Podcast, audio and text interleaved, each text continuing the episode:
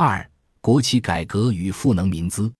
自二零一五年中共中央、国务院出台关于深化国有企业改革的指导意见以来，新一轮国企改革全面展开，围绕分类推进国有企业改革，完善现代企业制度，完善国有资产管理和运营体制，发展混合所有制经济，强化监督，防止国有资产流失，加强和改进党对国有企业的领导。为国有企业改革创造良好环境条件七个方面，中央有关部门出台一系列政策法规，形成了国企改革的顶层设计和实施路径，推动国企改革取得重大进展，解决了许多长期想解决而没有解决的难题。例如，在中央企业层面，国有资本布局结构持续优化，多家中央企业重组，使得协同效应显著增强。经营业绩稳步提升，杠杆率和负债率明显降低。此外，国有资本向战略性新兴产业投资力度增强，大量的困难企业得以处置，在节约资源、优化配置方面取得明显成效。改革后的国有企业在供给侧结构性改革中发挥了重要的带动引领作用。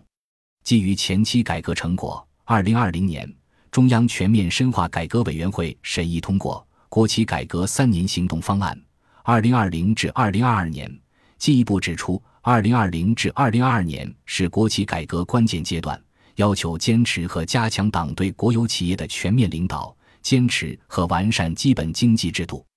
坚持社会主义市场经济改革方向，抓重点、补短板、强弱项，推进国有经济布局优化和结构调整。